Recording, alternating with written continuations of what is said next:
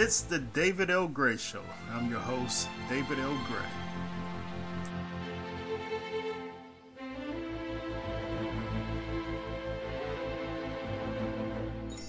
I'm cutting through the clutter to offer a fresh Catholic perspective on what's current and relevant.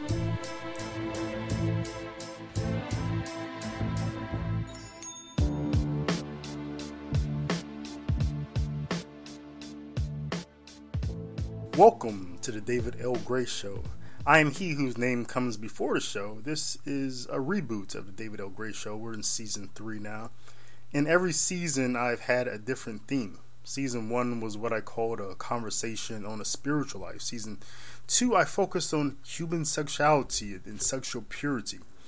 And now, here in season three, I'm talking about what does it mean to be a Christian of heroic virtue what does that look like in the modern world? Along with that theme, I'll be doing a Bible study in exegesis on the Gospel of John, which I'm, I'm looking forward to very much. John is my, my favorite Gospel. We're going to do all 21 chapters.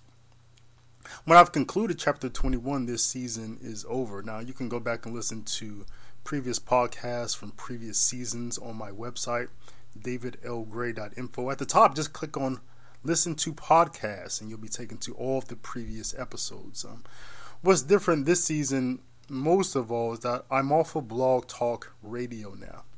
For those who listen to the old podcast. Now, I enjoyed Blog Talk Radio. I think it offered a very good service at a very reasonable price.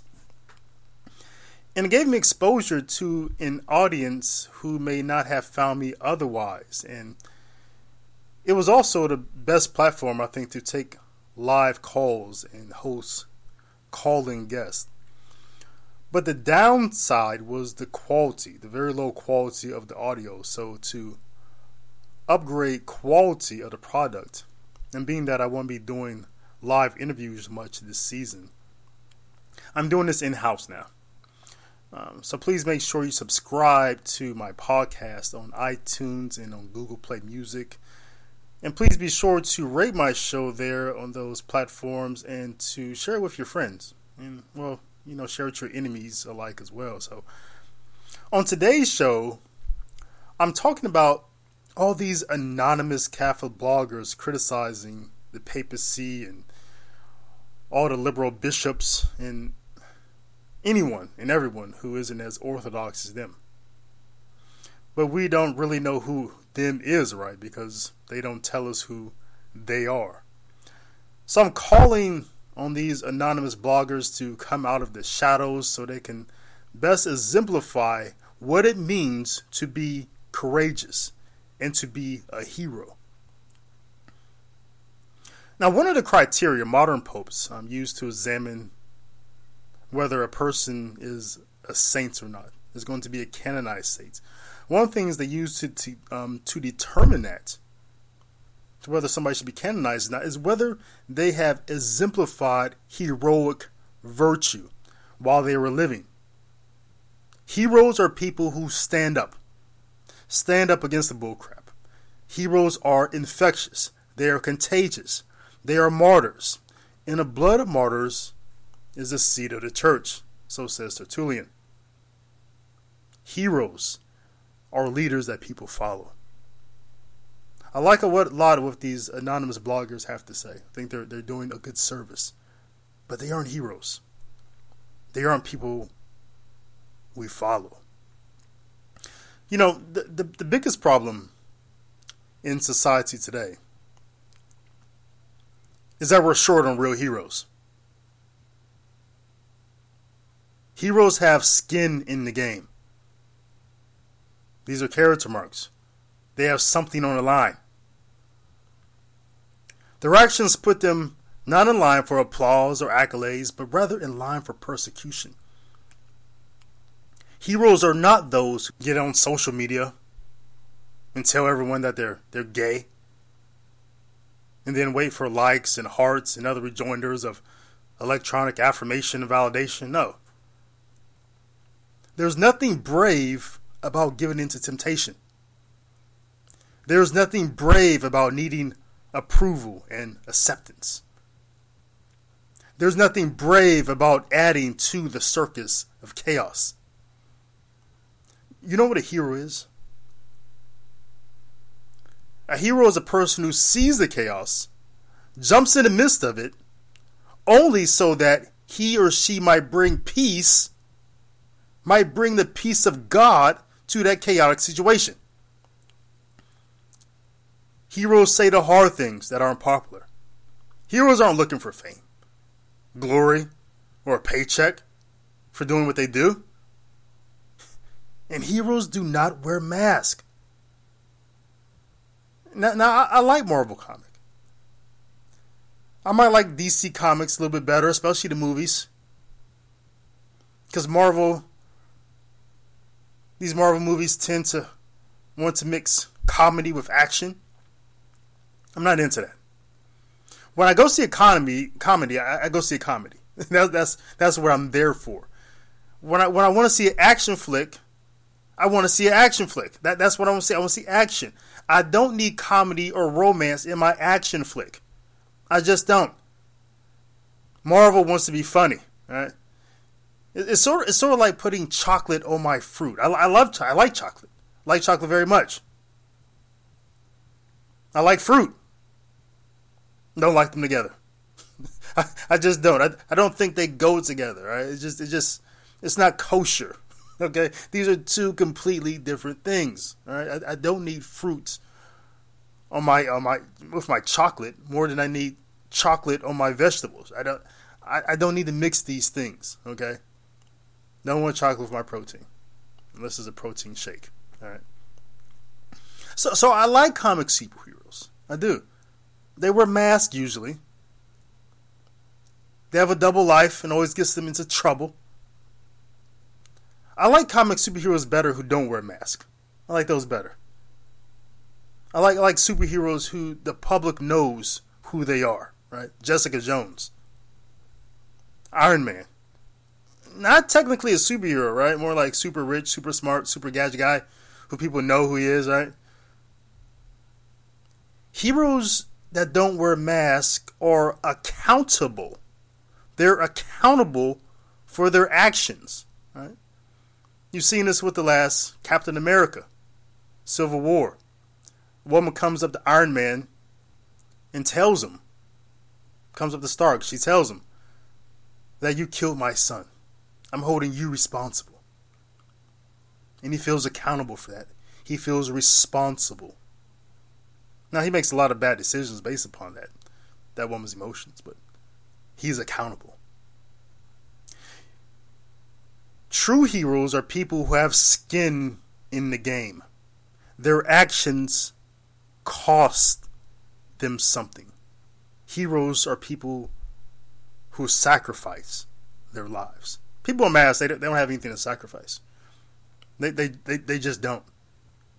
They can wear a mask, do what they want to do, go back to their normal life, right? That's what these anonymous bloggers are. But you know what it costs? You know what it costs me?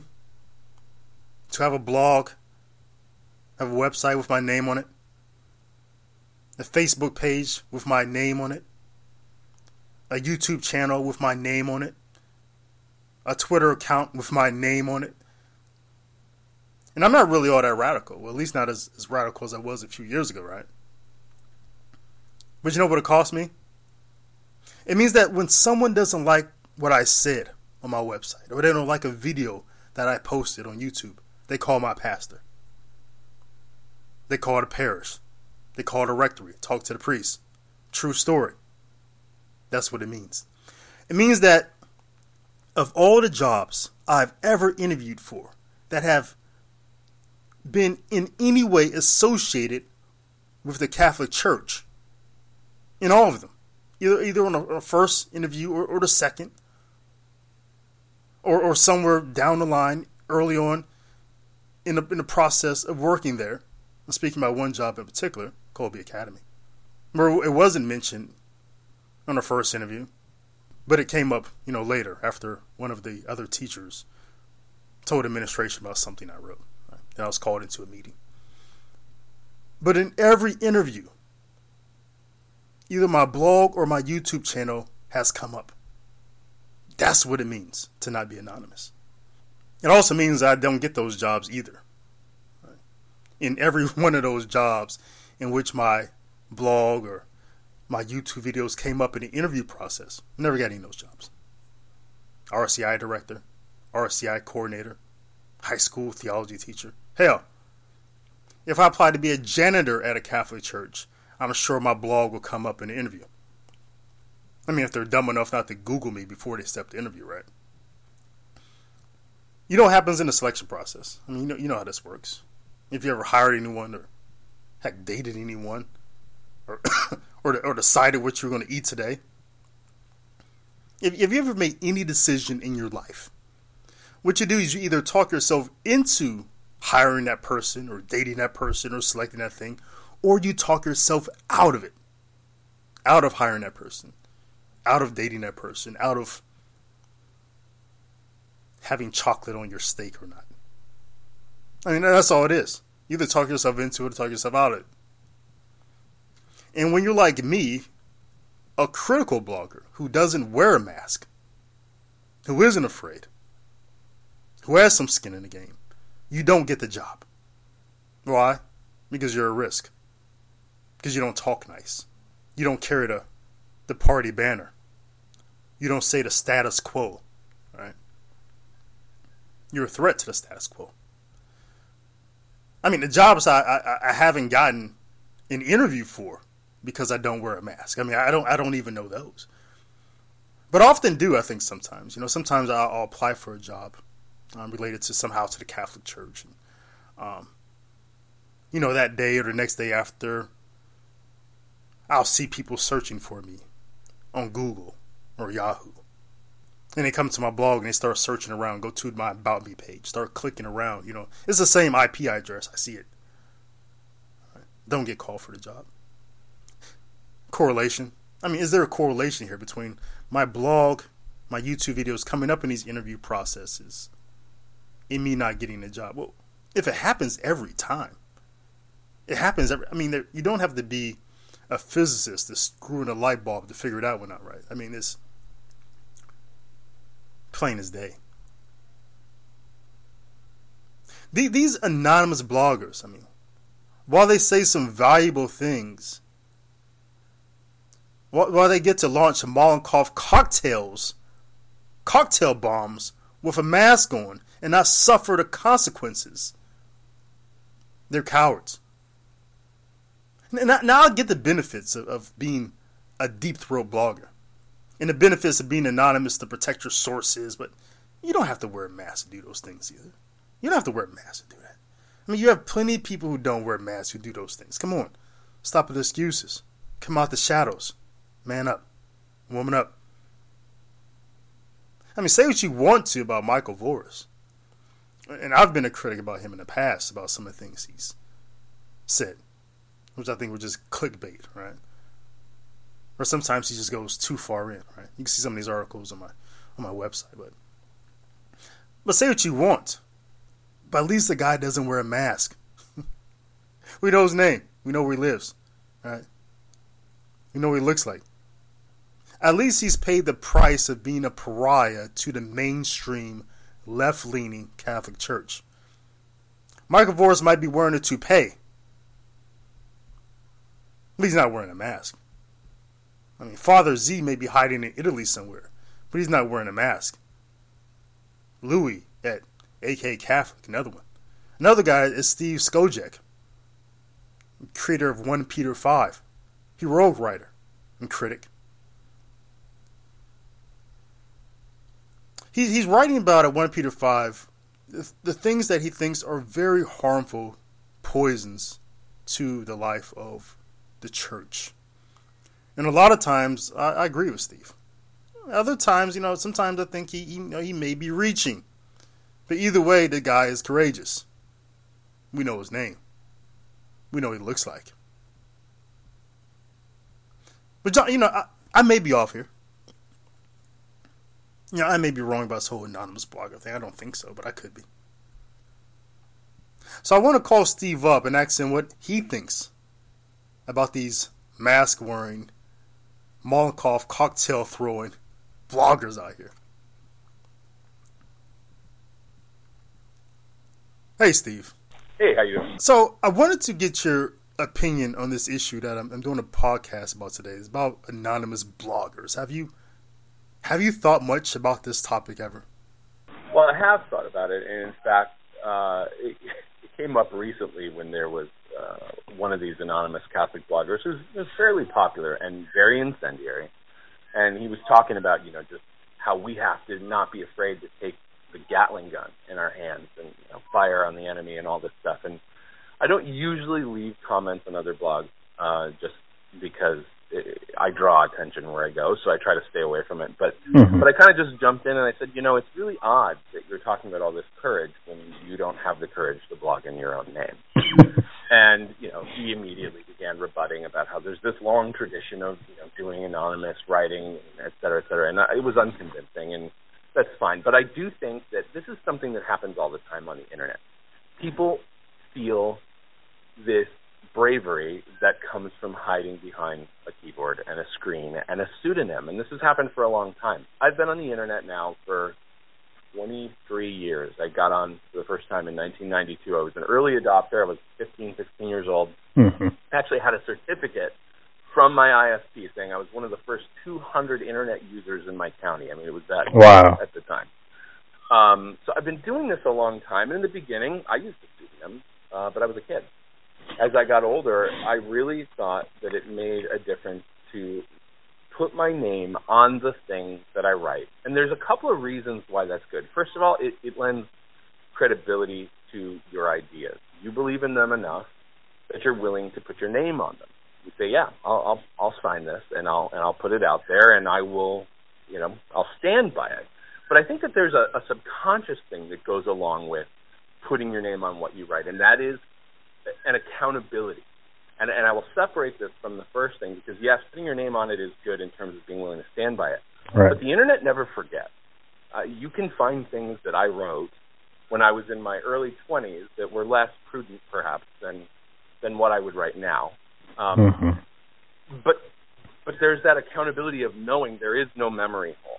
The things that I write are things that I need to be sure I believe in mm-hmm. because somebody will always be able to dig that up and come back to me and say, "When you said this, this was pretty controversial. Did you mean it?" And you know, so far I've been able to say yes on just about everything. There are a couple things I've changed my position on, and I admit, yeah, you know what, I was mistaken. Right.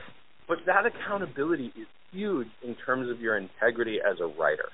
You want to know that you know, you're putting your reputation on the line every time you say something. So you better darn well not just be throwing out clickbait. You better not just be lobbing Molotov cocktails for the sake of doing it, or what ends up happening is you become a caricature of yourself, and then nobody takes you seriously.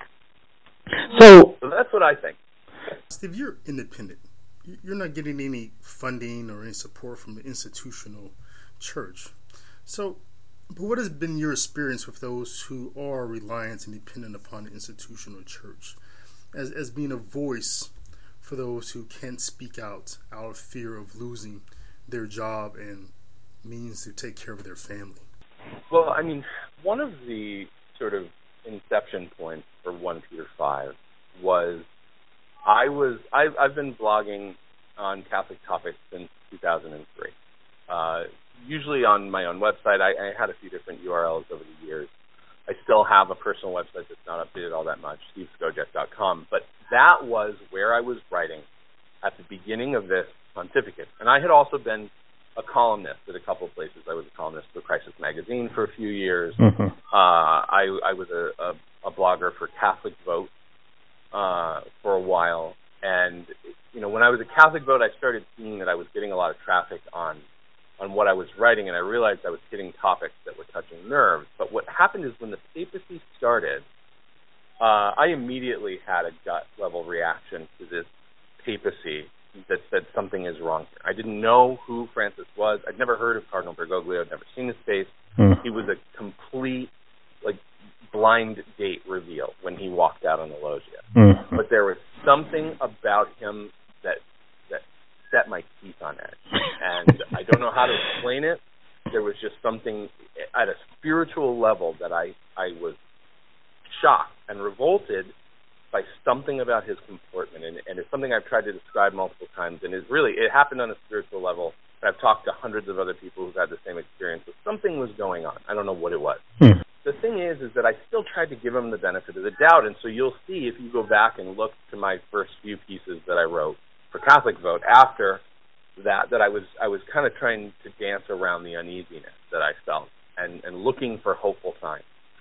But about six months into the papacy, I wrote an article about uh, on my personal website about look, these are the problems. He's saying these things. It's really irresponsible. I, I see that you know he's changing doctrine without actually changing doctrine because you can do an end run around that. Mm. I kind of just let all of the concerns that I had been building for six months and I talked about my intuition, and I was roundly criticized by other big Catholic bloggers for you know being willing to say that I had a gut reaction. But but what wound up happening at that point, and I'm not dodging your question, I'm actually coming back around to it.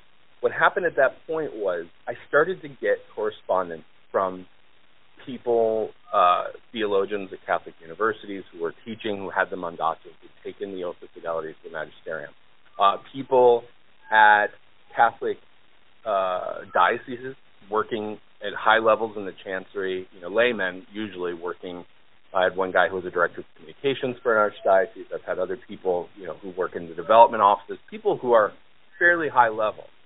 Also, I've had people contact me from other Catholic publications, well-known publications, apologetics publications, things that you know have much much bigger footprints than I've ever had or still do. Mm-hmm. And they all were saying, "What you're talking about, I'm thinking about, and I can't say this because if we do, we're going to upset our donors. If we do, we're going to upset all these relationships we have with the bishops, which we need in order to gain access to them for this, that, and the other thing. I mean, you know, various Catholic institutions have to work with the bishops in order to get things done. They just do. Right. Um, but if they're in the business of publishing, what they publish has to be sort of a an, an eggshell dance because if they upset the bishops, then they can't get the coalitions together they need to accomplish whatever their other goals. Right. So, you know, and obviously professors at Catholic universities, the mandatum, the, the, the Ex Corde Ecclesiae oath of fidelity, it comes from Rome. It comes from Pope John Paul II and that encyclical. But the mandatum to teach the Catholic faith comes from their local bishop. And if the local bishop perceives that they are being critical toward the magisterium that they've taken an oath to preserve, they can lose their mandatum. And it doesn't matter if they're tenured. If they don't have the mandatum at an Orthodox Catholic school, they're not allowed to teach. Right. So they're done. Right. So what I was finding was that I was getting a lot of these little secretive emails and Facebook messages and things from people that I never would have known shared my concern, hmm. saying, "Keep going, keep doing it, keep saying it because we can't."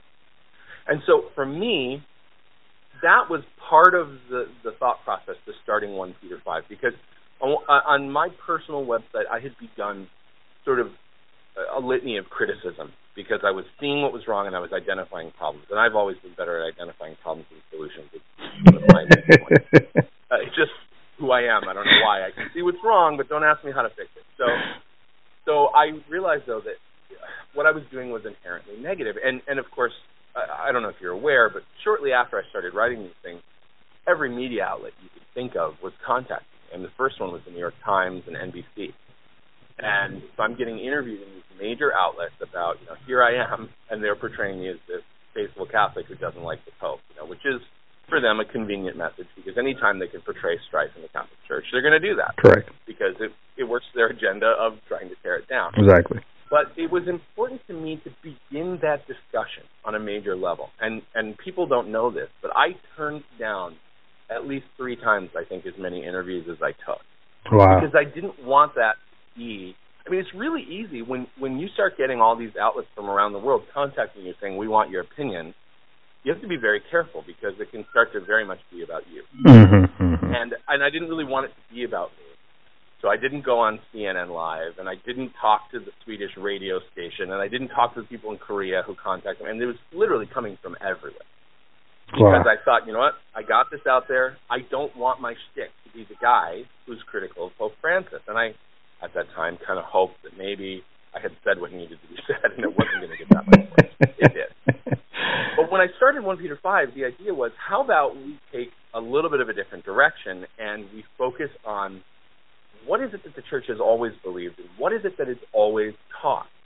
And, and how does that, if we understand it well, sort of serve to inoculate the faithful against the errors that are coming out of Rome today? Mm-hmm. And, and so that was the idea was to take a more positive approach. Now, over the course of time, it, it's wound up getting pulled back into that morass of we need to talk about the news because it's happening so frequently, so much, and because so few outlets are actually talking about what's wrong with what's happening. In fact, they're making excuses for what's happening.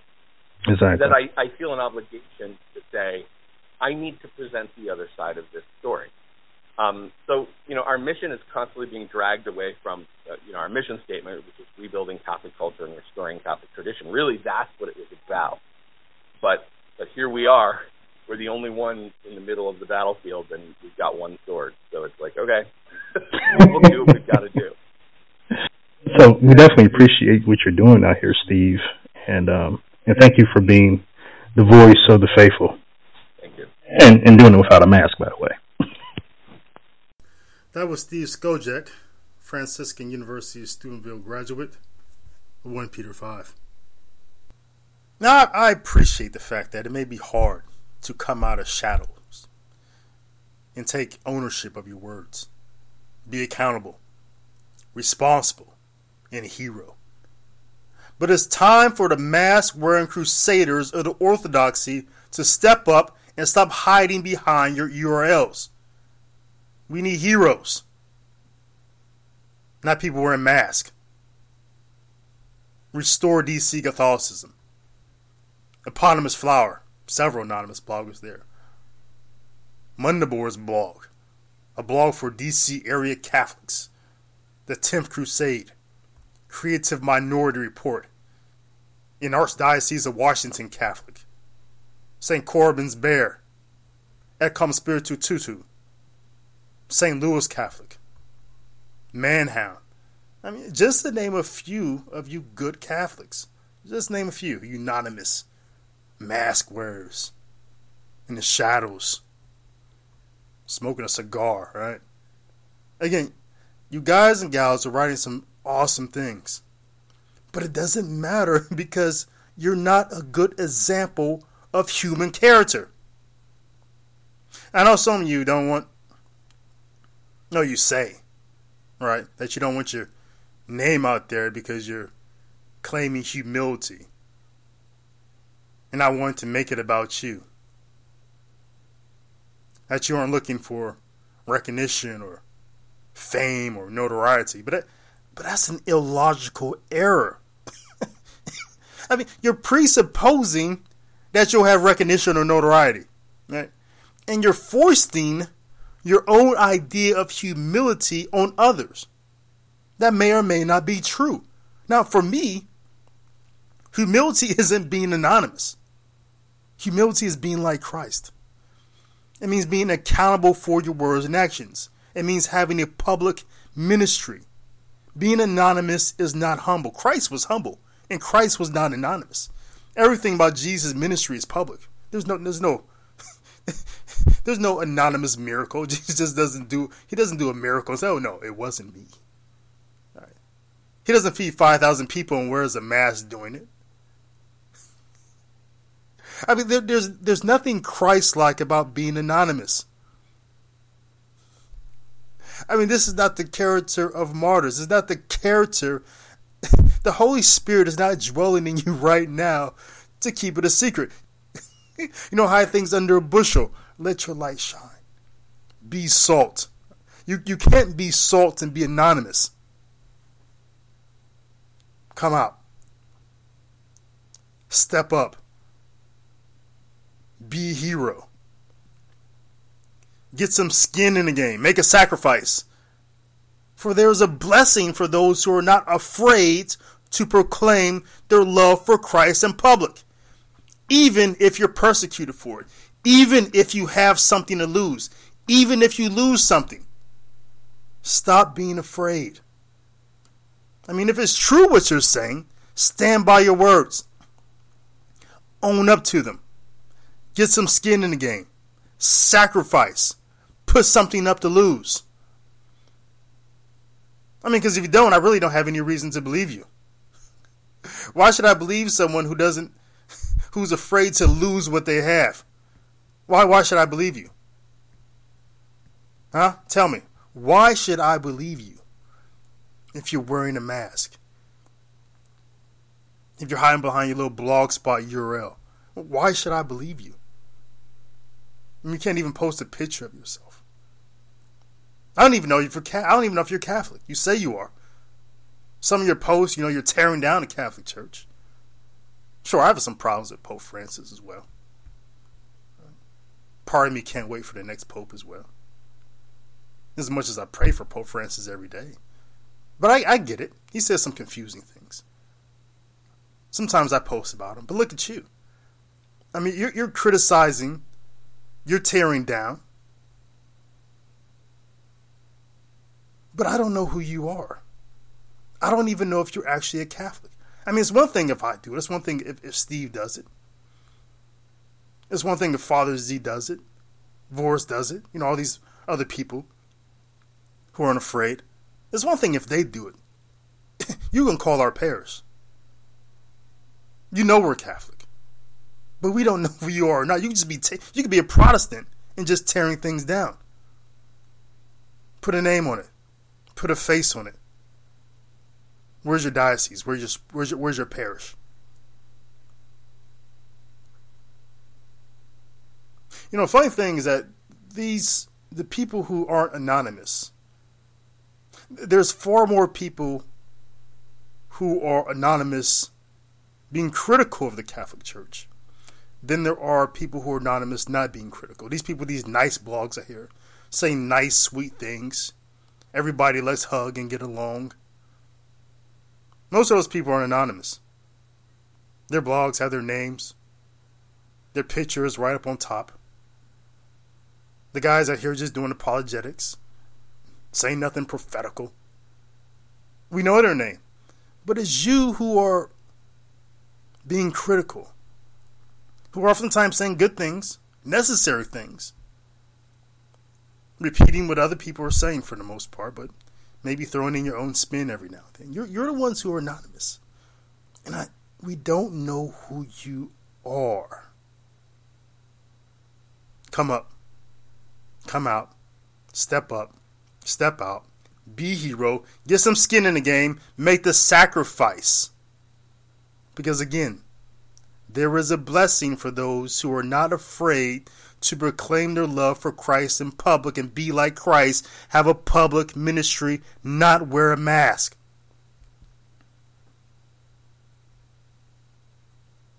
This is the David L. Gray Show. Talk to you next time.